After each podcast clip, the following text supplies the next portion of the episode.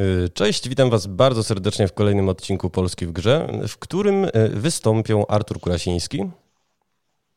Dzień dobry, witam serdecznie. Maciej Miąsik. Dzień dobry. I y, Łukasz Hacura. Dzień dobry, witam. Pierwszy z panów w ogóle sprowokował trochę naszą dzisiejszą audycję. Artur, popełniłeś nie tak dawno no, wpis, który się odbił szerokim echem, zatytułowany Prezesi nie płaczą. Ja sobie wynotowałem z tego mm, wpisu, tego newslettera, takie fragmenty. Składając wniosek do KRS o zamknięcie spółki, czułem się wypalony, załamany, ale przede wszystkim przegrany. Zawiodłem inwestorów, swoich pracowników, którym wypłacałem pensję i czułem, że od tego momentu cały świat będzie mnie miał za przegrywa i impostora. W Polsce kulturowo nie jesteśmy gotowi na porażkę. Traktuje się ją jako plamę na honorze i dowód na to, że nie podołało się amerykańskiemu snu, czyli osiągnięciu sukcesu na kosmiczną skalę bez żadnego wcześniejszego doświadczenia. Twój pierwszy biznes musi zarobić miliardy, inaczej jesteś nikim. To jest bardzo gorzka diagnoza. Zastanawiam się, czy y, Łukasz i y, Maciej się z nią zgodzą. To ja zacznę pierwszy. To znaczy, y, zgadzam się z tym, że rzeczywiście jest ciśnienie takie, że jak już się bierzesz z tym biznes, to musisz musisz y, ciągle wygrywać. A znaczy ja mogę powiedzieć, mówić tylko o biznesie growym, no nie, bo tylko takim na takim się znam. I to ciśnienie na to wygrywanie chyba ostatnio się strasznie, strasznie y, y, podniosło. To wynika z tego, że mm, na naszą branżę patrzy dużo ludzi, że tak powiem, spoza tej branży. I oni oczekują rezultatów, interesują tylko sukcesy, udane premiery. Jeśli nie robisz tego, nie masz tego sukcesu, to jesteś trochę nic nie warty i, i nie warto na ciebie w ogóle e, patrzeć. I nieważne, y, jakie masz doświadczenia, jakie miałeś poprzednie sukcesy, czy budujesz, y, masz jakąś strategię. Nie, twoja ostatnia gra nie była, nie zwróciła się w 15 minut, no to trochę nie warto z tobą w ogóle trzymać. E, Łukasz? No w momencie, w którym skręciliśmy w dyskutowanie na temat tego, że, że pewną metodą walidacji e, sukcesu jest e, ostatnia gra, no to, no to oś dyskusji mi się w głowie się rzeczy trochę zmieniła, bo faktycznie e, faktycznie zresztą byłem tutaj, Mateusz, z tobą też rozmawiałem tuż po premierze Game Decka, gdzie, gdzie my faktycznie działaliśmy, czy też działamy nadal zgodnie z pewną konkretną strategią zdobywania know-how, uczenia się organicznego rośnięcia. I faktycznie Game Deck nie był, nie był sukcesem takim, który ani nie zwrócił się w 15 minut, ani nie zwrócił się w 15 dni. E, I, pewnie na ten stricte finansowy sukces przyjdzie mu wiele pracować. E, no to tak, że jest takie oczekiwanie, to, to się zgodzę. Natomiast ja uważam, że tutaj szerzej kulturowo trzeba spojrzeć, że, że taka hmm, propaganda sukcesu to, e, to gdzieś tam nasiąkamy tym od, od, od, małego, tak? No, ja nie wiem, jak tutaj nasi szanowni koledzy, ale ja to tam słyszałem trochę od dziecka na zasadzie, że jak się dostało tu czwórkę, to czemu nie piątkę? Jak się dostało piątkę, to, to czemu nie szóstkę? I jak się dostało szóstkę, to ile osób innych w klasie było, które dostało szóstkę i, i tak dalej, tak? Więc e, ja nie wiem, czy to jest charakterystyczne dla branży game dev, tylko czy nie jest to jakiś troszkę szerszy problem kulturowy, co to znaczy, co to znaczy wygrać e, w oczach innych, jak dużo mamy na to ciśnienie. E, wiesz co, bez wątpienia jest. Natomiast ja wrócę do tego, co mówił Maciek. To znaczy, tak jak wspomniałeś, Maćku, ludzie spoza branży spoglądają na nią cały czas i ich interesują nawet nie tyle sukcesy per se, co takie sukcesy, bym rzekł, spektakularne. No i tutaj mamy bardzo świeży przykład Prison Simulatora od Baked Games, który powstawał przez 3 lata. Budżet miał w związku z tym niemały, bo 1,6 miliona złotych. I właściwie to jest sukces, no bo sprzedało się w ciągu 3 dni 21,5 tysiąca egzemplarzy. Ma ten build 84% pozytywnych ocen na Steamie. Połowa budżetu już została w cudzysłowie mm, spłacona. No ale z jakichś względów wydaje się, że rynek oczekiwał więcej, że oczekiwał premiery na miarę Gas Station Simulatora, czyli tutaj przypomnę, no w trzy dni 100 tysięcy kopii, do dzisiaj 300 tysięcy. No tymczasem to raczej była ta jaskółka, co wiosny chyba nie czyni, a nie wyjątek potwierdzający regułę. Wiesz, to jest, to jest oczywiście też szerszy aspekt. E, mianowicie my mam, znaczy człowiek, który nie śledzi tematu, to on widzi tylko wybrane, wybrane fragmenty całości i te fragmenty to są sukcesy, no bo sukcesy to dobrze, dobrze się sprzedają, dobrze budują, miło się o nich mówi, a gdzieś tam no, nikt nie śledzi dokładnie jak to wygląda, jak wyglądają realia tego, tego biznesu i pewnie każdego. I mamy do czynienia z tym, że widzimy, widzimy sukcesy, nie widzimy porażek, a tych porażek jest bardzo dużo, one są częścią każdej działalności. I, i owszem, są smutne, no przecież nikt nie chce, nie chce przegrywać, nazwijmy to tak, ale, ale to się dzieje i to się dzieje oczywiście znacznie częściej niż te sukcesy. Ale ponieważ tego się specjalnie nie, nie rozpatruje, no poza jakimiś tam złośliwcami, którzy będą wytykać, że tam nie poszło, to jednak wszędzie mówi się o tych sukcesach, no bo to jest coś rzeczywiście bardziej nośnego, to lepiej, lepiej się roznosi, lepiej zwraca uwagę, podnosi na duchu i tak dalej. E, więc dla mnie to jest normalna rzecz, ale rzeczywiście, jeśli ktoś nie, nie, nie, nie podchodzi do tego bardziej analitycznie, nie zastanowi się nad, nad realiami, no to, to rzeczywiście, jeżeli nie mamy sukcesu, to jest to coś strasznego. E, chciałbym w związku z tym, żebyśmy trochę te porażki e, zaczęli normalizować i może was tak zadziornie zapytam w związku z tym, co wy uważacie za swoje największe porażki.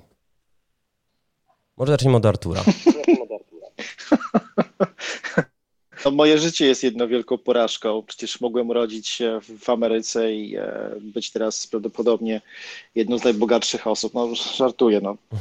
Wiesz co, każdy ma swoją chyba ustawioną skalę i e, co, co najgorsze, ta skala podlega, tak jak patrzę na siebie, bardzo dużym modyfikacjom właśnie przez środowisko, którym się obraca ale też oczywiście przez oczekiwania rynkowe, bo jak patrzę na swoje przychody i na to, co mi się udaje robić rok do roku, to powinienem być z tego zadowolony jako mały przedsiębiorca mający kilka spółeczek, których jest e, czy inwestorem, czy po prostu cofounderem i, i to idzie sobie do przodu. Ale jak popatrzę na, nie wiem, puls biznesu i poczytam sobie na przykład też prasę branżową, game devową, bo, bo, bo śledzę ją z uwagi na to, że też, też jestem już po części jej, jej częścią. No i popatrzę sobie, co tam jest uznawane za sukces, no to to ja staję się malutki i, i wszystko mi opada, bo ja nigdy nie będę miał 100 milionów przychodów e, przy jednym tytule. Nie będę w stanie, nie wiem, mieć miliardowych e, dochodów jako, jako koncern i tak dalej. Znaczy, dla mnie na, na pewno największą porażką jest to, że jestem w Polsce i to powiem tak może cynicznie, ale z drugiej strony wiem dokładnie, że widząc to, co się dzieje za granicami zachodnimi, ale przede wszystkim oczywiście w Stanach, gdybym wyjechał z Polski i 10 czy 15 lat temu zaczął robić dokładnie to samo, co robię teraz, to prawdopodobnie byłbym bardzo szczęśliwym, majętnym i spełnionym człowiekiem, bo po prostu środowisko i cały ekosystem, już nie tylko mówię o game devie, tylko bardziej o, tym, o tych innowacyjnych rzeczach, jest po prostu zupełnie inny i, e, i cholera w Polsce wszystko jest bardzo ciężkie i trudne, i czasami mam wrażenie, że jak tu się udało osiągnąć sukces, to potem zrobienie tego, powtórzenie tego sukcesu za granicą to w ogóle jest pestka. Takie jest przynajmniej moje, moje doświadczenie. To Artur, ja poproszę o konkrety od razu, to znaczy y, jakie są właśnie takie hamulce, które sprawiają, że w Polsce no, y, nie da się równie efektywnie funkcjonować jak powiedzmy za granicą zachodnią? Wiesz co, no, podam przykład z branży startupowej, ale myślę, że obecnie też branża game devowa widzi do, dokładnie to samo, chociaż chociaż może z jakimś małym, e, mm, chociaż nie, może faktycznie e, mm, no o startupach i spróbujemy to też jakoś ekstrapolować na, na, na game dev. Mm, Polska jest krajem, w którym bardzo chcemy kopiować wzorce z zachodu, często bardzo nieudacznie i kompletnie bez zrozumienia tego mechanizmu, czy tych mechanizmów. W związku z tym tworzymy jakieś kopykaty, pomysły, które tutaj próbujemy przeszczepiać, nie mające właściwie rąk i nóg, ale, ale komuś się wydaje, że skoro się to udało w Berlinie, czy w Paryżu, a nie daj Boże w Waszyngtonie, czy Nowym Jorku, to już na pewno tu się też to uda. Więc y, istnieje taki gorący pęd do kopiowania, który nie ma nic wspólnego z dobrą oceną biznesu, jaki może w Polsce się udać. A my jesteśmy po pierwsze krajem nie tak bardzo mm, małym, w związku z tym teoretycznie tych odbiorców powinno być dużo, ale z drugiej strony jesteśmy jednak krajem bardzo ludzi biednych, nadal na tle Europy, No i przede wszystkim my naprawdę nie lubimy tutaj innowacji. Znaczy, jak popatrzymy sobie, z czego korzystają Polacy, to oczywiście korzystamy z Blika, korzystamy z zbliżeniowych transakcji, ale to się stało metodą trochę taką, że nam po prostu to narzucono. Myśmy, jakby nam kazano to wybierać, to podejrzewamy, byśmy nadal, nadal byli e, ludźmi, którzy chodzą z kartami plastikowymi albo nawet może nawet czekami, co się działo przez wiele lat. Więc ja mam wrażenie, że to jest pierwszy problem, że jest, istnieje głębokie niezrozumienie tego, co Polacy chcą konsumować, z czego korzystać. I to wcale nie jest tak, że my lubimy to samo, co, co Niemcy czy Amerykanie. A druga rzecz to jest niebywały i nieprawdopodobny pęd głównie branży finansowej. Oczywiście mam na myśli przede wszystkim fundusze wysokiego ryzyka, popularnie zwanych e, venture capitals, do tego, żeby jak wrzucę już milion złotych, to z tego musi być przynajmniej miliard.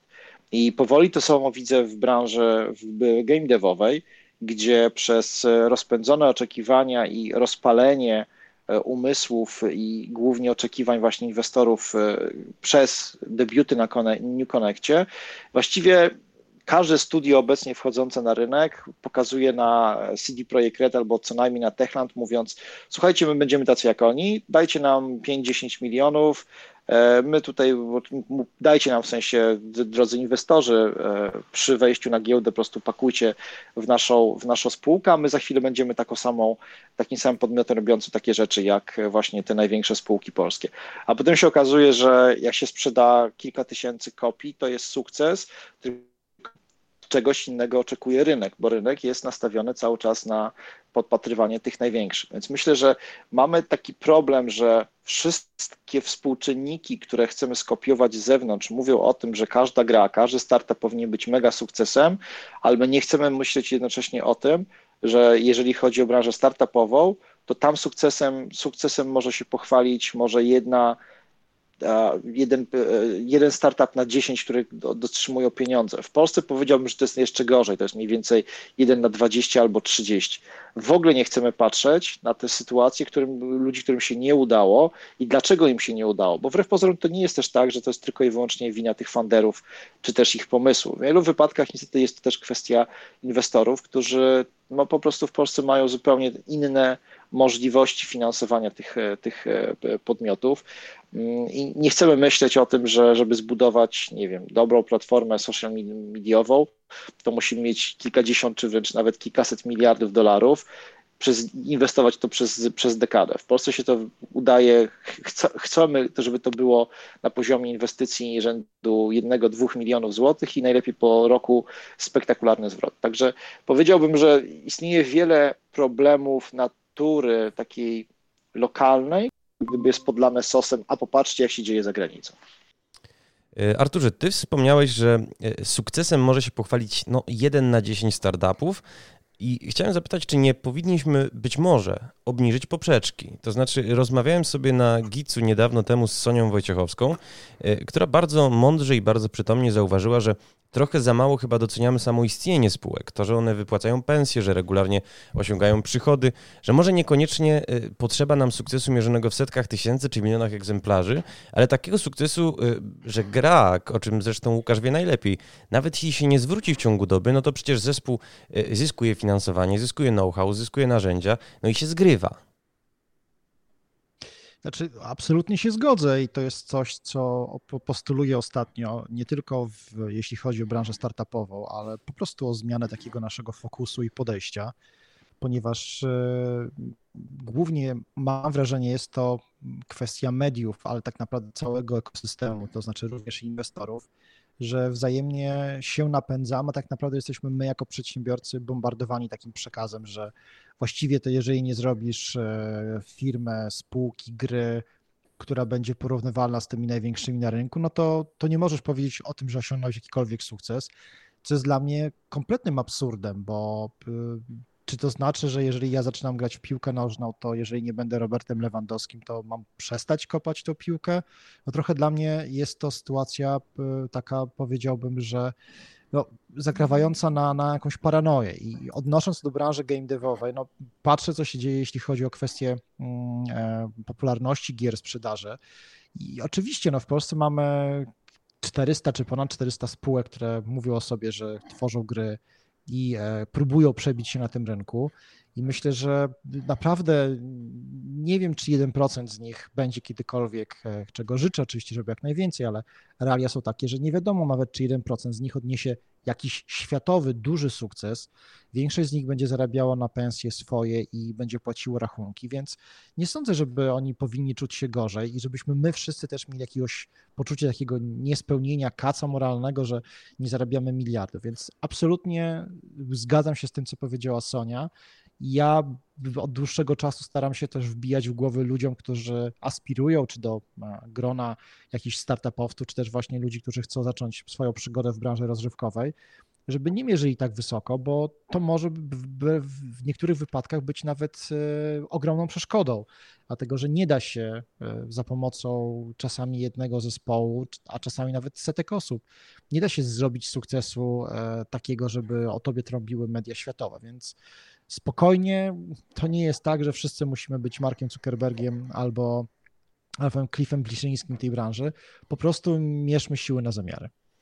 E, Cliff to jest zresztą bardzo dobry przykład, bo po tych spektakularnych porażkach przyszły również spektakularne, e, sukcesach, przepraszam, przyszły również spektakularne porażki.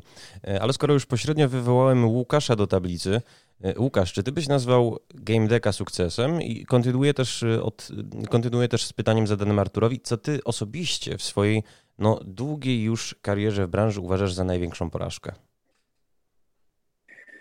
To znaczy, mnie generalnie, bo o ile wydaje mi się, że wszyscy się zgadzamy, znaczy, że przez wszyscy mam myśli w tym akurat wypadku Sonię i, i Artura i mnie, że, że, że zgadzamy się co do, co do tego, o co powinno w tym wszystkim chodzić, to nie do końca podoba mi się jak gdyby nomenklatura tutaj używana na zasadzie nie wierzmy za wysoko, obniżmy poprzeczkę, nie będzie spektakularnych sukcesów, bo to jest e, już, już w tej nazwie jest pewien błąd zakodowany, kulturowy właśnie. Wartościuje to.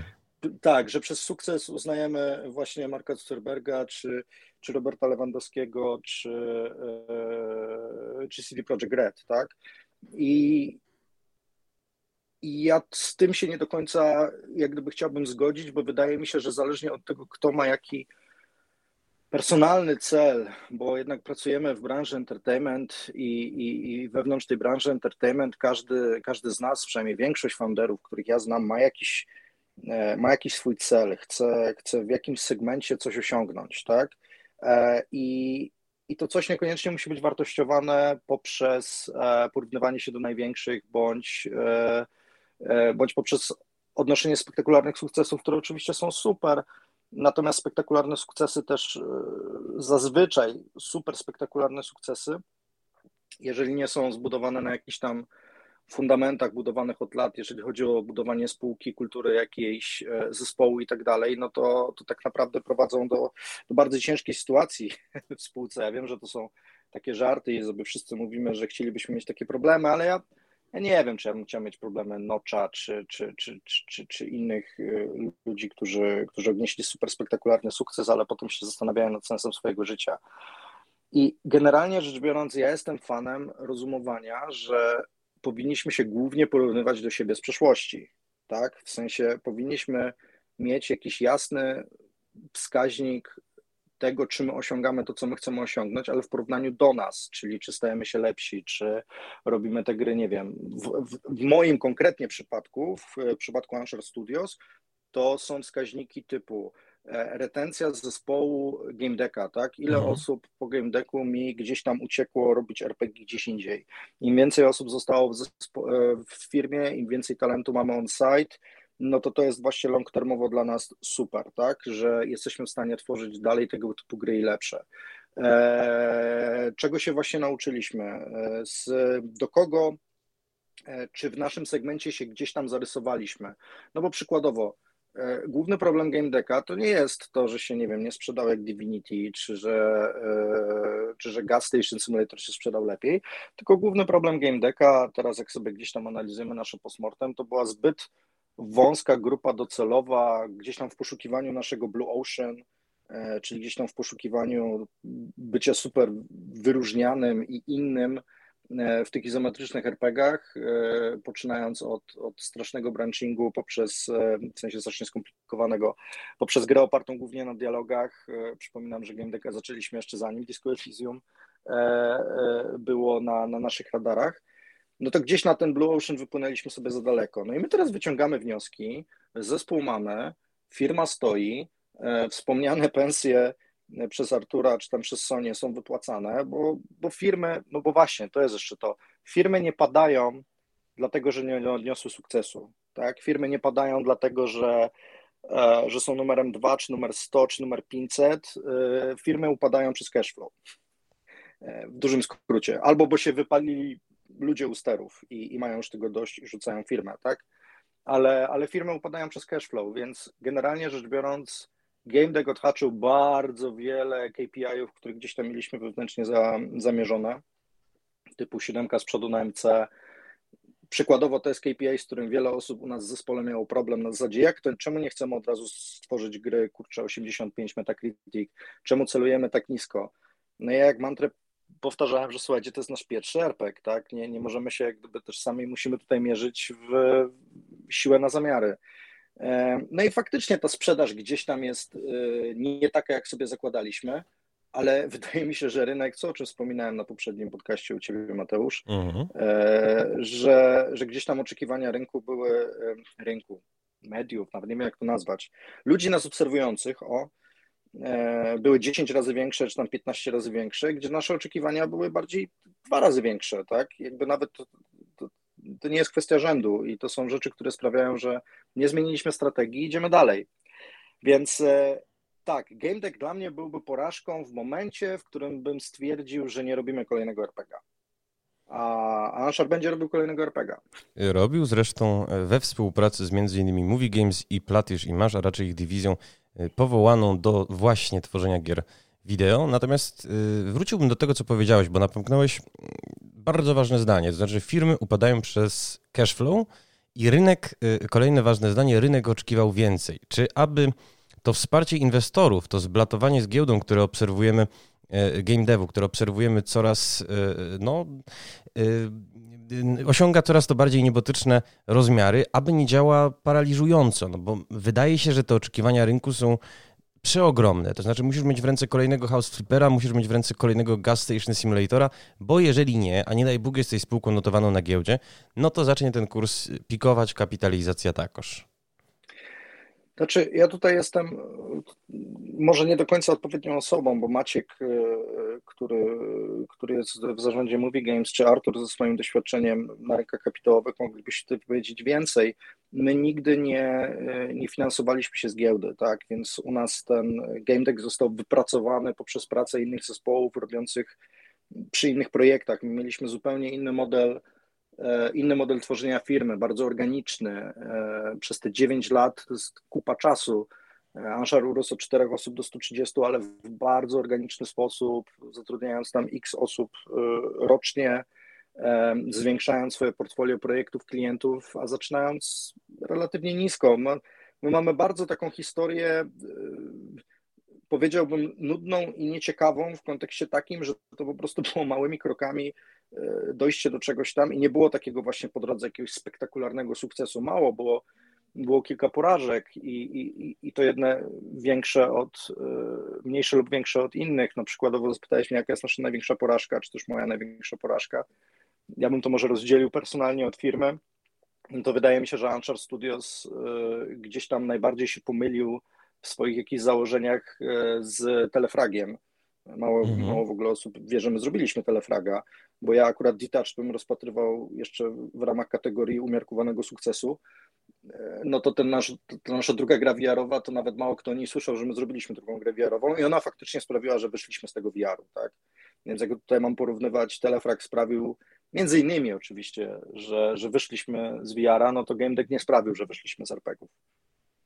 Yy, a yy, w takim razie oddajmy głos Maćkowi, którego yy, no, wspomniałeś poprzednio, który wcześniej de facto z giełdą związany nie był. Odnoszę wrażenie, że rękami i nogami się zresztą odżegnywał od wątków giełdowych, no a teraz zasiada w Movie Games.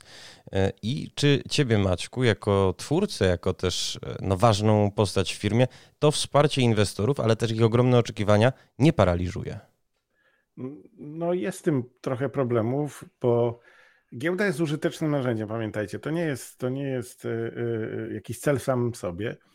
Giełda jest potrzebna po to, żebyśmy mogli pozyskać pieniądze na to, co chcemy robić, a chcemy robić gry. I fajne gry, i gry, które, z, które niektóry, z których niektóre y, osiągną sukces. I sięgamy po takie narzędzie, bo takie narzędzie jest dostępne. I ono ma swoje zalety, ale ma też mnóstwo wad. Y, jedną z tych wad to jest to, że rzeczywiście czasem te oczekiwania y, no, są wygórowane. To wynika z tego, że tak naprawdę inwestorzy na giełdzie nie znają się na tworzeniu gier. Ja nawet nie wymagam, bo to niby dlaczego mieliby się znać. I oni nie rozumieją tego. I myśmy stosunkowo mało czasu spędzili, nazwijmy to, edukując ich, bo wiele łatwiej jest po prostu rozmawiać prościej, obietnicami tak naprawdę. Tak naprawdę. I tych obietnic e, padło generalnie chyba za dużo i od wszystkich, że to nie tylko my jesteśmy winni, winni, winni są chyba wszyscy. I te obietnice no, rozbudziły też no, dużo, dużo nadziei. A potem okazuje się, że nie każda gra może być takim spektakularnym sukcesem. I właściwie powiedziałbym raczej, że nie każda gra jest takim spektakularnym sukcesem. My sobie wybieramy tylko te rodzynki, patrzymy na nie, ale ciągle zapominamy, y, jak to naprawdę jest y, na tym rynku. Co więcej, zapominamy też o historii, bo jest ten CD Projekt, który też się dołożył do y, rozbudzania tych nadziei. A dwa razy się nosem podpierał przecież i zwalniał i obniżał no wynagrodzenia. No pamiętajmy, że gdyby, gdyby, gdybyśmy się, załóżmy, że CD Projekt y, zaistniał teraz i właśnie kończył swoją pierwszą grę Wiedźmina 1 i, i byłby spółką giełdową i, i nadeszłaby premiera, ta premiera byłaby okrzyknięta gigantycznym flopem. Pamiętajmy, że ta gra bardzo długo się zwracała. No i co z tego? To nie przeszkodziło CD Projektowi zostać największą firmą naszej branży, a na pewno największą firmą na giełdzie naszej branży i, i odnosić gigantyczne sukcesy, tylko te sukcesy nie zawsze przychodzą za pierwszym razem, za pierwszą premierą. Zdarzają się różne wpadki, zdarzają się też wpadki CD Projektowi, co się okazało. Yy, I trzeba się z tym liczyć. To jest normalna rzecz.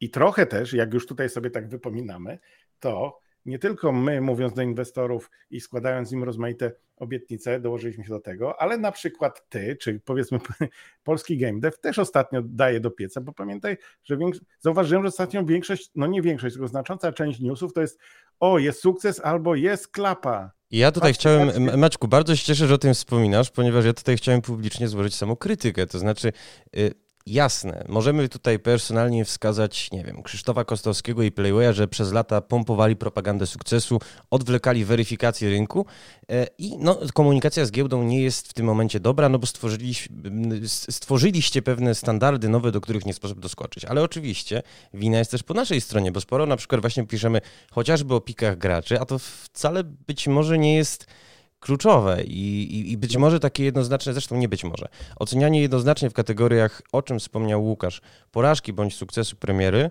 może być krzywdzące i może być niesprawiedliwe na wielu płaszczyznach. Odnoszę wrażenie, że my jako media, ale no nie będę też ukrywał jako polski GameDev.pl, no mamy pewną pracę domową do odrobienia. No właśnie, ja się też bardzo staram przy kontaktach z, y, z inwestorami, gdzieś te odrobinę realizmu wlewać w nich, w nich mówić, że jeżeli coś ma pik 1600, to nie jest to porażka w żadnym wypadku. Ba, jeśli coś ma pik 500, to też nie jest to porażka.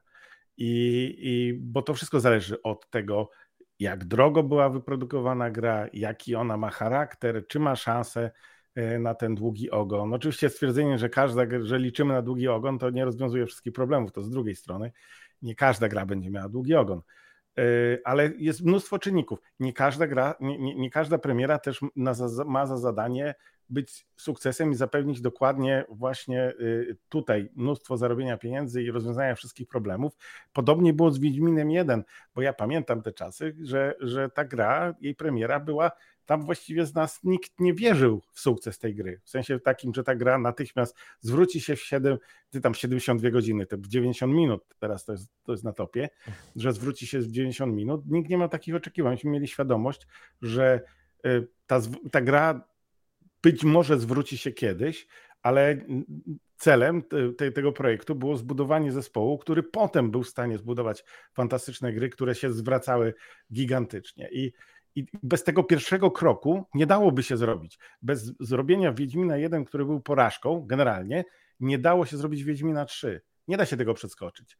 To są pewne etapy, które, które muszą się wydarzyć. I owszem, fajnie, jak zdarzają się takie niespodziewane hity, że zespół debiutuje i nagle ta gra staje się sukcesem, no to fantastycznie, no to się cieszymy. Ale większość z nas, żeby osiągnąć sukces, musi pracować, musi pracować latami, właściwie latami, dekadami. Znowu, znowu wrócę do CD Projektu. Kiedyś rozmawiałem z, z różnymi inwestorami, ja mówię, ciągle zapominacie, że, oś, że do osiągnięcia sukcesu Wiedźmina 3 to trwało kilkanaście lat. Kilkanaście lat ciężkiej pracy, e, e, gromadzenia najpierw środków, potem budowania zespołu, potem uczenia się robienia tych gier, aż dopiero ta trzecia gra w serii była tym naprawdę mega, mega światowym hitem, e, który wywindował CD Projekt do, do światowej czołówki już bezdyskusyjnie ale to się nie wzięło znikąd. To nie wystarczyło, że usiadło trzech kolesi, poskrobało się po głowach, bum, robimy. Tak będzie i teraz już jesteśmy królami świata. Bo tak to nie jest. To jest zawsze praca, ciężka praca. Jeżeli się uda gdzieś pójść na skróty, w sensie poszczęści się nam, i tutaj znowu powołam się na ZD Projekt, to jest firma, która miała mnóstwo szczęścia. Ktokolwiek, kto analizował historię, zresztą oni o tym mówią bardzo często, to nie jest tak, że trzeba być jakoś wyjątkowo spostrzegawczym. Oni o tym mówią, że były takie momenty, kiedy im się bardzo biznesowo poszczęściło. I, i dlatego są tu, gdzie są. I niektórym szczęście nie sprzyja, no i też tak bywa. Niektórym sprzyja i świetnie. Jeżeli tak się przydarzy, to będzie mieć sukces szybciej, będzie ten sukces większy, ale to nie jest absolutnie reguła. I też nie robimy interesów w nadziei, że no dobra, nam się akurat poszczęści. Ważne słowa, e, aczkolwiek jest w nich e, no, dosłownie zdanie, które wzbudziło moją, wzbudziło moją wątpliwość. E, powiedziałeś, że cieszymy się, jak jest gigantyczny sukces na debiucie, natomiast czy na pewno? To znaczy, jest w branży dość często omawiany tak zwany problem drugiej gry. I tutaj myślę o przykładach Superhot Team i Robot Gentleman, którym się rzeczywiście udało. I od początku im te premiery wybuchły. Poprzeczka została zawieszona bardzo wysoko, no ale odnoszę wrażenie, że oni nie są w stanie do tej poprzeczki już doskoczyć. To znaczy, y, no, produkcja im się bardzo przedłuża, kolejne gry, no, przez różne też spory kreatywne, nie są wydawane tak szybko, jakby się mogło wydawać, no a jest na nich y, ogromna presja. I tu się może odwołam do y, doświadczenia Łukasza Hacury, czy taka sytuacja, kiedy ten sukces przyjdzie zbyt wcześnie, kiedy nie ma właśnie tych kilkunastu lat, o których mówił Maciek, potrzebnych na zbudowanie E, zespołu, procedur na, na zbudowanie tego sukcesu od fundamentów. E, no, czy, czy jednak tego czasu trochę więcej nie trzeba? Czy to nie, może nie być wręcz kontrproduktywne? To znaczy, wiesz, mi, e, mi się ciężko wypowiadać, bo ja nigdy tego spektakularnego sukcesu nie miałem. Tak? Posłuchaj. No... brałem, brałem, udział, brałem udział w projektach dla klientów, które miały spektakularny sukces i, i widziałem, jak to wygląda w niektórych firmach i i obserwowałem, jak to jest zrobione w, dawno temu, więc y, to aktualnie, proszę tego nie odnosić do aktualnej sytuacji w firmie, ale widziałem, jak to jest bardzo kiepsko robione dawno temu w City Interactive, y, aktualnie znanym jako CA Games, y, po sukcesie Snipera 1, gdzie, gdzie firma się rozrastała właśnie bardzo chaotycznie i w sposób taki no właśnie nieprzemyślane, bo pojawiły się bardzo duże pieniądze w spółce, z którymi trzeba było coś zrobić, tak? I potem te wszystkie studia się zawijały, e, kiedy, kiedy nie udało się tego sukcesu powtórzyć. E, I widziałem, jak to jest zrobione z głową. Nie powiedziałbym, że nie chaotycznie, ale widzę, co się wydarzyło w Larian Studios po premierze Divinity Original Sin 2, tak? Bo o ile Larian Studios robił RPG przez, przez w zasadzie dwie dekady, to dopiero Divinity Original Sin 1 e, dało im niezależność finansową, a dopiero Divinity Original Sin 2 ich wywindowało do niesamowitej klasy, tej, tej tak. czołówki pierwszej, pierwszej ligi, tak? I teraz jeżeli popatrzymy, jak oni się skalują, jak oni zakładają studia i jakiej skali projektu jest Baldur's Gate 3 w porównaniu do Divinity Original Sin 2, no to, no to to jest naprawdę imponujące. Czyli, czyli można to zrobić dobrze, można to zrobić kiepsko. Larian akurat się przygotował do tego faktycznie, no oni te RPG zjedli na tym zęby, ja liczę, że my też e, tutaj, tutaj dużo robi skład, tak? Bo ja, ja nie mam zielonego, mówię o ludzi teraz w tym top managemencie, powiedzmy, tak? fakt, dawno z nim nie rozmawiałem. Ja, ja nie wiem, co siedzi w głowie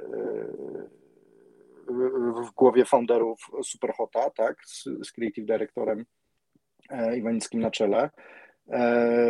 I nie wiem właśnie, czy to jest problem personalny, czy jakiś inny, no ale my mamy na przykład bardzo fajny ten skład top menedżerski i, i, głęboko wierzę, że, że przy wsparciu, czy przy, przy, moim doświadczeniu, czy przy wsparciu Grzegorza Dymka, e, gdyby się pojawił u nas sukces, no to na pewno by się nie pojawiły ani na całym świecie e, nie pączkowałyby studia, ani byśmy nie pokupowali jachtów, tak? Wydaje mi się, że e, że ten wiek i ta, ta, ta, ta, nasz wiek oraz, oraz te lata doświadczenia nas przed tym sukcesem w cudzysłowie chronią. E, natomiast jest to spekulowanie. Tak? E, ja e, nie wiem, co by się wydarzyło, jakbym miał 27 lat i, i, i odniósł spektakularny sukces, ale przypuszczam, że byłoby źle. Znając mnie po prostu 10 lat temu, przypuszczam, że, że byłoby źle i bardzo nieefektywnie. Innymi słowy, na sukces też się trzeba przygotować, a porażka może dać kapitał bezpieczeństwa. Bardzo mi się podoba, jak ładnie przedstawiłeś to. Staram się jak mogę. E, natomiast tak, e, my, my musimy pamiętać, że game dev w Polsce, jeżeli chodzi o pewną kulturę, strasznie źle zabrzmi, kultura korporacyjna, ale w sensie o pewien know-how budowania zespołów, e, pewien know-how budowania firmy, tych podwalin, tej, tej kultury w firmie i tego, żeby to była wartość e, w longranie, to to jest relatywnie świeża sprawa. Mhm. My słyniemy z naszych osiągnięć technologicznych, kreatywnych i, i, i, tutaj się zaznaczyliśmy jako polski, jako game dev na, na mapie świata już jakiś czas temu. E, natomiast no umówmy się, myślę, że Maciek tutaj potwierdzi, że jeżeli się cofniemy 15 lat, to, to my jesteśmy w jakiejś strasznej organizacyjnej dupie i to z CDP-em, Techlandem i wszystkimi tymi najfirmami, ja to mam z pierwszej ręki w CI Games i tak dalej na czele.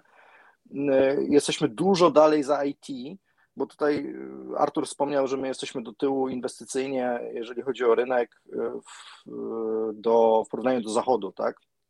Takiej na przykład Kalifornii no to, to my jesteśmy przede wszystkim procesowo bardzo do tyłu w tych sprawach i faktycznie to się ruszyło. Ostatnie pięć lat widzę ten wzrost. Dalej jesteśmy daleko w tyle za IT. Te IT w Polsce jest bardziej dojrzałe, ale mi się wydaje, że my się tego uczymy i, i jeżeli dało się to zrobić, to może ten rynek inwestycyjny też dojrzeje z czasem, no bo my jesteśmy w takim trochę infancy, bym powiedział, jeżeli chodzi o ten stan pewnych rzeczy. Nie mówię absolutnie technologicznie, tak? E, czy tam know-howowo, jeżeli chodzi o, o fizyczne robienie gier. Chodzi mi o tworzenie i budowanie firm, e, zespołów jako wartości, a nie tylko właśnie robienie gier, robienie projektów. Ja się zgodzę z tym, że o wiele lepiej wychodzi nam odnoszenie sukcesu w robieniu gier, czy nawet nawet w, w pozyskiwaniu pieniędzy inwestorów, niż budowaniu skutecznie dobrze działających organizacji. I mm, no to ja się też na, naoglądałem, prawda? I wiemy skądinąd z innych źródeł, że jest tym sporo problemów i y, ja to mam w ogóle takie powiedzenie, że większość firm u nas się kompletnie nie uczy też i to jest główny problem. To znaczy my, problemy są zidentyfikowane już od dawna, tylko że nic się absolutnie z nimi nie robi. A Maciek, jesteśmy w stanie te problemy się... wyliczyć faktycznie, jakoś enumeratywnie? No, no nie, no wiesz, kultura korporacyjna to złe słowo, ale, ale dobrze to powiedział. Jest chaos organizacyjny na wielu szczeblach. Już o organizacji produkcji to, to, to całe legendy krążą, prawda? Już piszą, zagraniczne portale o nas piszą. No, o tych największych wiadomo nie piszą o mnie, ale u mnie też jeśli chodzi o organizację. To wyzwanie Maciek? Nie jest najlepiej, ale na szczęście jestem małą organizacją i, i, i jakoś to może da się jeszcze ogarnąć, ale, ale mamy z tym problem i co gorsza ten problem trwa od już dekad. To nie jest jakaś sprawa ostatnich lat. I no i tutaj, tu się sporo, sporo jest do zrobienia i widzę, że się słabo zmienia i marudzę na to, bo gry to jakoś tam umiemy robić, mam wrażenie i nawet nieźle nam to idzie. E, e, Łukasz powiedział, że jesteśmy w dupie, ale też e, ja sobie pozwolę może Kisiela sparafrazować, że się w niej nie zarządzamy, nie zaczynamy się w niej urządzać, tylko coś się w tym kierunku dzieje. Aczkolwiek wróciłbym do innego fragmentu naszej rozmowy, a mianowicie do jej samego początku. To znaczy, jak pamiętacie, pretekstem jest wpis Artura Kurasińskiego, na który to wpis no, zareagował między innymi Piotr Babiano, prezes Bluebird Team, który e, no, stwierdził, że jest e, jeden temat, którym wypadałoby się przy tej okazji zająć, a mianowicie e, skalą depresją i problemów psychicznych w naszej branży, no bo te wszystkie porażki, urojone bądź nie, no ale skutkują między innymi pewną presją na ten top management. Artur, jak właściwie reaguje no, taki właśnie osoba ze świecznika w momencie, w którym no, okazuje się, że to jej przedsięwzięcie może nawet nie tyle nie było e, dostatecznym sukcesem według jakichś tam obiektywnych wskaźników, tylko według e, rozbuchanych oczekiwań inwestorów czy prasy. Czy rozumiem, Mateusz, że pytasz, jak reaguje Piotr, bo ja to mogę tylko powiedzieć ze swojego podwórka pod tytułem, jak e, próbując od 15 czy 20 lat tam postawić coś fajnego na nogi, ciągle się przewracam, ale jestem na tyle głupi, że nikt mi jeszcze nie, wy, nie wybił z głowy, żeby przestać. Natomiast, Kropla drąży e, skałę. Tak, znaczy po, powiem tylko to, co może powtórzę, to co napisałem w moim wstępniaku, posiłkując się w dużej mierze autorefleksją i tym, co było mi gdzieś tam e, powiedziane, opowiedziane przez różne osoby, a zostało zwielokrotnione po tym, jak e, ten newsletter został e, wydany i trafił do, do wielu osób. Nie ma żadnej tajemnicy, że przedsiębiorcy, ludzie, którzy zarządzają, będący u sterów firm, to są takie same osoby jak, jak każdy inny. Oczywiście może trochę więcej wiedzą, mają więcej odpowiedzialności, ale mentalnie nie są przygotowani ani na jakąś gigantyczną porażkę, ani na super sukces, więc e, im w głowie się może przewrócić od e, właśnie tych dwóch rzeczy. Natomiast ponieważ w Polsce mamy taką, powiedziałbym, że kulturowe wyparcie porażki, albo inaczej, nie traktujemy miło osób, które się do tego przyznają i na pewno nie fetujemy tych ludzi na zasadzie, o, pozyskał, pozyskał jakieś doświadczenie i pewnie w nowym biznesie, tworząc nową grę, będzie już pamiętał, pamiętała, żeby nie robić tych błędów. Tylko u nas panuje takie przeświadczenie, że osoba młoda, najlepiej 18-latek, powinien wejść do garażu, e, machnąć w weekend jakąś fajną grę, którą potem sprzeda się w, w miliardzie egzemplarzy, a potem ktoś go dostrzeże ze świecznika typu Mike Zuckerberg, kupi go, no i ten chłopak czy dziewczyna będą do końca życia potem e, próbowali powtórzyć ten swój sukces, ale generalnie zapiszą się na łamach, e, w annałach i na łamach historii. No więc oczywiście jest to przejaskrawiane, kompletnie, kompletnie gdyby nieosiągalne, bo to jest ten złoty strzał dla może właśnie jednego promila wszystkich mieszkańców Ziemi. Natomiast y, co to powoduje? No powoduje to, że jak jesteś y, w miarę ogarniętym y, chłopakiem albo dziewczyną, zaczynasz tą swoją przygodę z biznesem, jakkolwiek to nazwiemy, bo prowadzenie jednoosobowej działalności gospodarczej też jest e, próbą wzięcia się za bary biznesowe. Ja od 15 lat jestem JDG i po prostu na razie sobie nie wyobrażam, żebym zmienił to, bo jest tym dobrze. Oczywiście jestem prezesem, jestem jakąś tam w Radzie Nadzorczej paru firm, ale miło mi jest, że mogę pod koniec dnia się wylegitymować e, swoim biznesem. No i jeżeli tutaj teraz panuje taka, takie ciśnienie, że no ty właściwie to musisz odnieść sukces, a ty mówisz, kurde, właśnie nawalił mi kolejny, mm, kolejny klient, nie mam kasy na zapłacenie VAT-u, coś tam się schrzaniło po drodze, nie idzie mi trochę też e, przekładając na życie, na życie prywatne, no bo to ciśnienie po prostu jest, przekłada się, jest, jest wywiera też nacisk na, na emocje i na to, jak się odzywamy do, do swoich bliskich, jak z nimi spędzamy czas. I tak dalej, i tak dalej. A potem wchodzisz na Instagrama albo wchodzisz na Facebooka i czytasz, no, kolejny kontrakt podpisany, słuchajcie, pff, takie tam całkowicie przypadkowe, pochwalę się. To jest potwornie deprecjonujące. I tak samo jak ludzie, którzy mają problem z tym, że mają, nie wiem, e, brzydkie włosy albo w ich mniemaniu są grubi, tak samo my jako przedsiębiorcy, jak czytamy taką paczkę, paczkę informacji, które do nas dociera ze, wsze, ze wszech, wszystkich mediów, bo nikt nie lubi się chwalić porażkami, bo bo każdy chce wyglądać na tego, na tego zwycięzcę, no to ja autentycznie wielokrotnie dostawałem raz, że szału, dlaczego mi nie idzie tak dobrze jak innym, ale po drugie dostawałem taki lekki deprechy, bo chyba jestem po prostu gorszy, zły, nieodpowiedni do tego wyścigu, skoro wszystkim innym wychodzi, a ja cały czas wiem, że dostaję bęcki. No i co się okazało po tym artykule, po tym wstępniaku, który opublikowałem?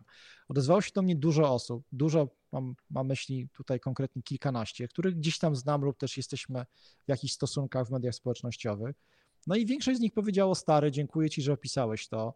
Bo to jest moja historia, albo jestem właśnie po odwyku, bo zażywałem, zażywałam i jestem uzależniona od tego albo owego, albo właśnie wróciłem po długiej walce z depresją, która jest już u mnie chroniczna i tak dalej.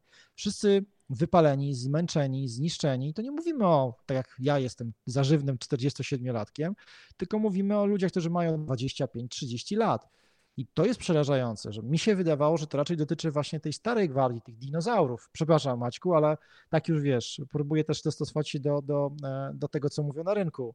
Ale to okazuje się wcale nie jest prawdą. Ludzie młodzi również doznają tego syndromu i, i, to też jest niefajne, że właściwie to nie funkcjonuje. No może czasami ktoś tam się przyzna do tego, że ma depresję, że choruje, że bierze leki, ale wszyscy jednak postrzegamy tych młodych, zażywnych, tak, z dobrze wykształconych z dużych miast, którzy zachrzaniają, mają sukcesy, no i czasami coś tam nie pyknie, ale to wiecie, to jest, to jest margines.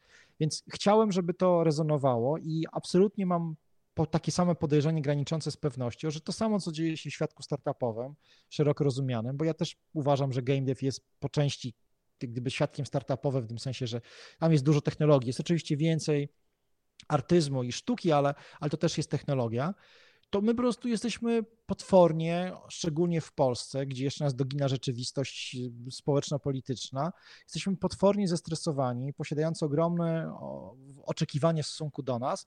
Ja się po prostu boję, że pewnego dnia to, to, to, to po prostu pieprznie. I pytanie jest takie, czy, czy to stanie się szybko, czy później, bo na pewno my sobie tego nie zrekompensujemy, to będzie w nas buzowało to gdzieś kiedyś wyjdzie. Tylko pytanie, czy to wyjdzie w postaci rzucenia biznesu, czy, czy rzucenia się z łapami na kogoś na ulicy. Ja bym zadał inne pytanie. To znaczy nie, czy to pieprznie, tylko jak sobie z tym radzić, bo to jest, tak jak wspomnieliście panowie, trudna branża i, i tutaj bym może dołożył, nie tylko przez nieosiągalność tego sukcesu i jego kult, e, ale też przez, e, no nie ukrywajmy crunch, przez zostawanie po godzinach. E, mam przed sobą nawet badania International Game Developers Association. 40% twórców crunchowało w ciągu roku przynajmniej raz i to oznaczało dla nich przynajmniej 20 godzin pracy więcej w tygodniu. E, a z kolei szefowa organizacji Take This zwracała swego czasu, która się zajmuje właśnie problemu, e, problemami z higieną psychiczną w branży, zwróciła też uwagę, że wy jako twórcy się bardzo często musicie e, no, mocować z hejtem, jak to określiła, tak zwanych fanów. I i on też jest takim zjawiskiem, e, no właściwie, który bardzo wrósł w specyfikę tego medium, że e, jeżeli się komuś powinie noga, no to się po prostu na niego rzucamy jak lwy w koloseum, e, bez żadnego współczucia, ale za to z pewnym schadenfreude. Jak w takiej trudnej branży znaleźć no, jakiś work-life balance i ustrzec się przed tymi problemami? Może Maciej Mięsik w takim razie. No i tu zapadła niezręczna No właśnie. Wiem Maćku, że ty, jako że masz staż najdłuższy, to na pewno wyprodukujesz jakąś ładną odpowiedź. Nie, e, słuchaj, e, właśnie o to chodzi, że ja mam, ja mam ja mam z tym o tyle problem, że u nas za, za, za e, tę sytuację no niezbyt komfortową, na przykład jeśli chodzi o pracę, odpowiadają niestety w dużej części, o ile nie największej, ci, którzy odnieśli sukces. I e, nie mówię, że się nie zdarza gdzie indziej, zdarza się gdzie indziej oczywiście, tylko że oni e, ten sukces trochę jakby pod, używają tego jako potwierdzenia, że te metody są właściwe. No bo, bo już, przecież takich wypowiedzi, to nie chodzi tylko o polskich twórców, wszelakich, prawda? Zawsze to się mówi, chcemy mieć fantastyczne gry, chcemy mieć takie, to trzeba zasuwać 16 godzin na dobę i to jest jedyna metoda. Bo patrzcie, jak się tego nie robi, to, się, to tego nie będzie, a my tak robimy i mamy sukces. I trudno, e, e, i, i w związku z powyższym nie zmieniamy nic, ponieważ ta metoda działa. Ona działa dla, dla nas oczywiście. To, że są ofiary, że ktoś tam właśnie jest wypalony, czy, czy nie daj Boże coś gorszego, no to jakby, no to trudno, to jego problem. I nie ma, nie ma takiej presji. Właściwie zastanawiam się, wiesz, bo ja dyskutuję na te tematy od wielu, wielu lat. Zastanawiam się właściwie, co się powinno wydarzyć, żeby, żeby ci najwięksi, ci, którzy te sukcesy odnoszą, powiedzieli: No dobra, przegięliśmy. Ja nie wiem, ktoś się musi samo spalić gdzieś na środku, czy coś. Jakie drastyczne e, mają się wydać, wydarzyć sytuacje. Natomiast od drugiej strony, co mają robić ludzie, którzy się zmagają z tym, no ciężko mi jest mówić, bo ja jakoś sobie radzę, ale nie mówię, że nie miałem chwili zwątpienia. No miałem, miałem wielokrotnie. Ja mam jeszcze tę gorszą sytuację, znaczy przynajmniej ja ją oceniam jako gorszą, że ja nic innego nie umiem robić. Więc ja nawet nie mam takiej opcji. Dla mnie, na, dla mnie takie porzucenie branży oznacza, że właściwie zaczynanie wszystkiego od nowa, a jestem już dinozaurem, jak słusznie zauważył Artur, to trochę, e, trochę mnie zniechęca do wszelakich zmian, ale byłem taki, rozważałem kiedyś zrobienie kursu spawacza, czy nie wiem, kierowcy wódka, wózka widłowego, jako jakiejś kompletnie odmiennej alternatywy na życie i zarabianie pieniędzy, bo już trochę miałem tego dość, ale, ale no kurczę, no jakoś też nie widzę się w tych rolach yy, i stwierdzam, no jakoś muszę przeżyć. Musiałem się znieczulić, o to jest takie dobre może określenie. Ja po prostu jestem nieczuły na to. Jak mnie hejtują, to trudno. Niech mnie hejtują. Yy, jak mi się coś nie udaje, to trudno. Nie pierwszy raz i wiem, że nie ostatni. No, yy, takie jest życie. Musiałem się na, na po prostu do tego jakoś ustawić. Wiem, że to nie jest recepta dla każdego. Yy, I, i, I tyle. No ale to jest recepta, z jaką ja, znaczy to była recepta dla mnie i na razie ją stosuję. Natomiast rzeczywiście chcia, chciałbym, żeby, żeby, to nie jest nasz problem, to my, my go nie rozwiążemy tutaj, to na pewno, ale żeby gdzieś pojawił się jakieś, pojawiło się jakieś rozwiązanie na to, żeby ten, ten, ten balans między pracą a życiem nabrał jakiegoś właściwszego położenia Yy, i nie wiem, jak to zrobić. Serio, nie mam zielonego pojęcia. No, może jakiś pomysł ma Łukasz Hacura, którego dopytam od razu, czy on sobie też taką grubą yy, skórę, żeby sobie chociażby z hejtem yy, poradzić, wyhodował. Znaczy właśnie poruszyłeś bardzo dużo wątków, tak? Bo, bo poruszyłeś temat hejtu, temat wypalenia, temat depresji, temat. No jest tutaj mnóstwo rzeczy, i wydaje mi się, że każdy, który, który, który pracował tam ponad dekadę nad czymś i oddawał się czemuś mocno, to, to te wszystkie rzeczy przechodził. Jeżeli chodzi o hejt, to znowuż tam jest łatwiej, bo, bo nie mamy ze sobą spektakularnego sukcesu, a jednak to spektakularny sukces bądź, bądź bycie jakimś mocno edgy, kontrowersyjnym, e, w dobrym i złym tego słowa znaczeniu, bo to też różnie, E, to wystawia na ostrzał, tak? E, my, my, my na ten ostrzał jakoś specjalnie nie byliśmy nigdy zestawieni. No, najgorsze, co, co nas trafia w tej chwili, to że ktoś ma ludzi, że nie wiem, że gra jest za krótka, albo że nie ma kombatu, albo że Disco Elysium jest lepsze. No jak mi ktoś mówi, że Disco Elysium jest lepsze, to ja mam takie, no wiem. No i jakby i tyle, tak? Więc, e, więc, e, więc powiedzmy, że, że my jeszcze tego takiego problemu, żeby ktoś tam personalnie gdzieś tam groził mi śmiercią i dowiadywał się, gdzie mieszkam i tak dalej, to, to nie jest ten poziom sławy i mam nadzieję, że, że, że takich problemów nie, nie będę musiał przeżywać, bo to są faktycznie tragiczne historie. Natomiast jeżeli chodzi o kwestię wypalenia i, i, i depresji, to yy, znaczy jak, jak Pewnie wiecie, bo ja się obnoszę trochę z tym hasłem moim i często występuję w t-shircie z napisem Game Dev or Die, które zresztą niektórzy moi znajomi mi wypominają, że to już takie trochę pase, że to sugeruje, że jestem procrunchowy i właśnie taki prowypaleniowy, że choćby nie wiem co, to trzeba umrzeć za game dev, a to trochę nie z tego wynika. E, te moje Game Dev or Die mówi, że nic poza głodem mojej rodziny nie zmusi mnie do robienia czegoś innego, bo ja po prostu bardzo kocham robić gry, tak? I, i też nie potrafię robić nic innego, podobnie jak Maciek. Ja pracowałem przez, przez blisko dwa lata w IT, nienawidziłem tej roboty i jak uciekłem do game devu, to wtedy właśnie było to game dev or die. Na zasadzie nigdy nie wrócę do IT, bo to u mnie była alternatywa. E, chyba, że właśnie będę głodny, tak? No to wtedy już nie ma, nie ma zmiłuj się.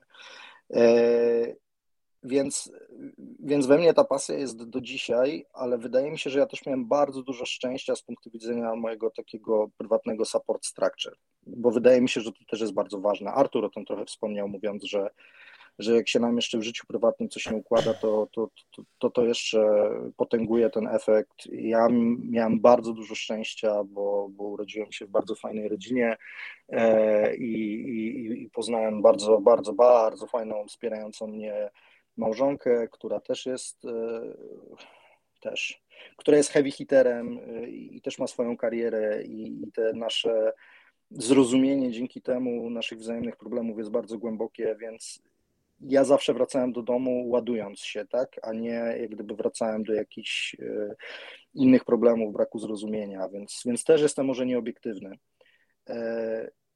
Natomiast jeżeli chodzi o, o crunch, no to ja w ogóle uważam, że że ten problem jest znowuż postawiony na głowie. W sensie, bo ja wiem o co chodzi Maćkowi, że, że, że te wszystkie firmy typu Naughty Dog czy, czy, czy CD Projekt, bo nawet nie wymieniając, miał na myśli pewnie te firmy, e, to są te historie spektakularnych sukcesów, mimo tego, że nie wiem, to jest akurat z, z, z Pixara, tak, ale mimo tego, że zostawiliśmy dziecko na kilka godzin na, na, na upale w samochodzie, bo zapomnieliśmy o dziecku, bo tak crunchowaliśmy, tak, to, to tego typu historie y, są przedstawiane wręcz jako hero story, że patrzcie, jakie to jest poświęcenie. Tak, romantyczni deweloperzy, którzy wbrew tak. wszystkiemu tworzą mega hit. Słyszałem tę no narrację i nawet niektórzy się sami poddają, słuchajcie, co ciekawe.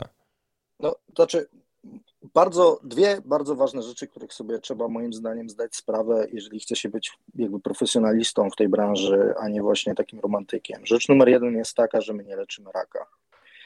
To jest, jesteśmy w branży entertainment i owszem, czasami poruszamy bardzo fajne tematyki, bardzo fajne rzeczy robimy i, i nie ujmując nic temu, to nie leczymy raka, tak? Tu, tu nie ma wymówki na zasadzie poświęciłem, nie wiem, życie mojego dziecka, ale przynajmniej zrobiłem fajną grę. No to jak to brzmi, nie? Yy, więc, yy, więc to jest pierwsza rzecz, nie liczymy raka. A rzecz numer dwa jest taka, że my pracujemy i to się trochę wiąże z tymi problemami procesowymi, i, o których wcześniej wspominałem i o których też Maciek wspominał. Tworzymy te gry strasznie nieefektywnie. I, I wszystkie te success stories, które twierdzą, że właśnie tymi crunchami, tym ciśnieniem i tym nie wiadomo czym y, to osiągnęły, to, to, to jest może przewrotne to, co ja powiem, ale moim zdaniem osiągnęły ten sukces pomimo tego.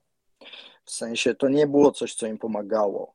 E, być może jakiś tam wyzysk e, pracowników e, niskiego kreatywnego szczebla, czyli tam absolutne, nie wiem, nieludzkie warunki QA-ów, czy, czy jakichś innych kontraktorów, czy, czy, czy, czy oszukiwaniu ludzi na, na niepłaceniu nadgodzin, to, to może i to pomagało, ale na pewno na pewno pracowanie po 20 godzin dziennie nie sprawia, że robimy lepiej rzeczy. My strasznie dużo marnujemy czasu, bardzo dużo rzeczy robimy nieefektywnie. I ja widziałem w swojej karierze też bardzo wiele takich przypadków, które każdy producent zna, Czyli, że ktoś siedział do piątej nad ranem, zakomitował jakieś, za przeproszeniem, gówno, tak, ale jest bohaterem, rano ludzie przychodzą do pracy, wszystko jest rozwalone, do, do tej osoby nie można się dodzwonić, bo przecież odsypia, przyjdzie jak bohater o 13 do pracy, bo przecież trzeba było odespać i tak dalej, do 17 nic nie będzie ta osoba robić, bo przecież jest przekręczowana i zmęczona, o 18 zaczyna się praca faktyczna, znowuż do piątej nad ranem no to jest, no, no, no to jest niepoważne, nie? A ja takich historii w Game'ie znam mnóstwo. Okej, okay, ale... jest tak, że z tego wychodzą The Last of Usy, tak? W ten sposób powstaje też mnóstwo słabych gier. Y, y, czy w takim razie receptą nie byłoby to, co zrobił teraz Eidos Montreal, y, czyli przypomnę naszym słuchaczom, twórcy między innymi Strażników Galaktyki niedawnych i przejście z pięciogodzinnego dnia pracy na 4 godziny. Po prostu redukcja z 40 na 32 godziny w tygodniu, ale ekstremalnie efektywne. Znaczy, my nie jesteśmy na to kulturowo gotowi, tak? Po to nie chodzi o to, żebyśmy pracowali mniej godzin, y, tak samo. Y, problem polega na tym, że my musimy zmienić jakby y, ja się notorycznie, próbując komuś wytłumaczyć rzeczy typu self-management, typu organizacja własnego czasu, poszukiwanie flow, znalezienie swojego rytmu, wejście w jakieś rutyny, e, zwiększenia swojej efektywności w obrębie x godzin, to notorycznie spotykam się z takim właśnie staroszkolnym, e, tam kurde, tam gry trzeba robić, tak? W sensie zapiędalać trzeba, a nie, a nie tam self-management, nie? I, i, i, I, to, że ta osoba będzie pracować 4 godziny dziennie, ale w tak samo nieefektywny, przepraszam, 4 dni w tygodniu, ale w tak samo nieefektywny sposób, no to, to jedyne, co sprawimy, to, że o 20% wolniej będziemy robić gry, tak? Ja bym, to trzeba odwrócić. Jak pracować tyle samo godzin, bądź potem mniej, jak już ta efektywność nam się zwiększy, ale efektywniej. Ten, ten problem kulturowy, yy, czyli no to, tych rzeczy jest dziesiątki, ale taka prymitywna rzecz, jakby się zapytać kogoś, e, to co się najczęściej dzieje w firmach, to jak się pytamy, kiedy ci ludzie są najbardziej efektywni, to mówią po 17, jak wszyscy wyjdą z biura, już mi nie przeszkadzają. No to znaczy, że to jest strasznie chora organizacja pracy i bardzo zła kultura korporacyjna w tej firmie, że tam można tylko efektywnie pracować po 17, tak? A tak jest w, w bardzo dużej ilości miejsc. I żeby nie było, Anshar też się z tym zmaga, tak? To są takie problemy typu ilości spotkań, e, przeszkadzanie ludziom w trakcie pracy, tak? Nie, nieposzanowanie jakiegoś tam, jakiegoś tam flow, godzin, e, godzin e, bez spotkań, nie, nie, nie szanowanie kalendarza innych osób i tak dalej, ale to są problemy kulturowe. Właśnie my My się tego dopiero uczymy jako Polska, gdzie już, y, jako polski game dev, gdzie na przykład takie IT już, już to przerabiało 20 lat temu. Y, tak, zresztą... O tym ja chciałem mhm. właśnie powiedzieć. Maciek w Dokładnie to to, że my, my bohatersko w, w game devie odkrywamy i naprawiamy problemy znane już od dawien dawna.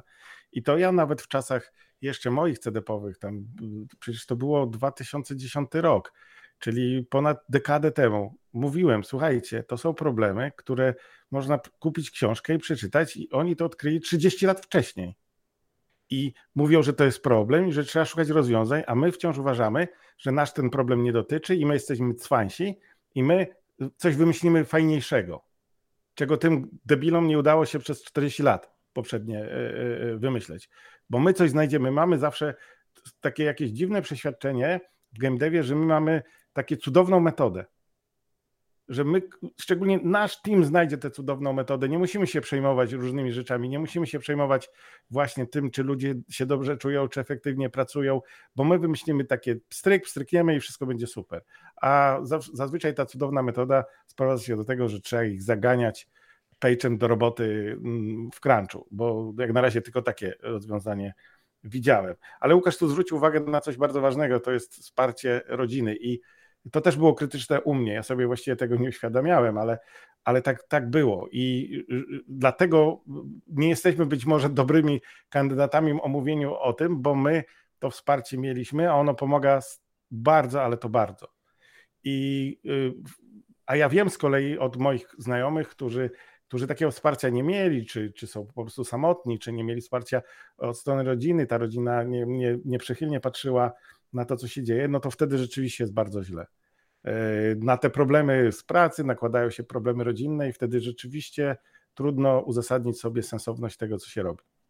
Bardzo gorzka kropka na koniec, Maćku. E, pozostaje mi życzyć wsparcia rodziny wszystkim słuchającym nas e, deweloperom, a nam wszystkim również zmiany kulturowej, no i sukcesów tych małych i tych dużych. Moimi gośćmi byli dzisiaj Artur Kurasiński. Dziękuję bardzo za zaproszenie i wszystkim też dziękuję za słuchanie. To my dziękujemy. Maciej Miąsik? E, dziękuję bardzo. E, mam nadzieję, że może kogoś natchniemy do czegoś, żeby, żeby zmienił w swoim życiu albo zmienił w życiu innych, którym pracuje nad grami. E, o tym trzeba mówić moim zdaniem, bo jeśli nie będziemy o tym mówić, to nic się nie będzie działo albo żeby ten ktoś y, poczytał książki, które są już dostępne od lat 40 i problemami się tymi zajmują od dawna. No i jeszcze naszym gościem jest oczywiście Łukasz Hacura dzisiaj. Dziękuję bardzo i dzięki za inicjatywę, Mateusz. Dzięki panowie piękne i mam nadzieję do szybkiego usłyszenia.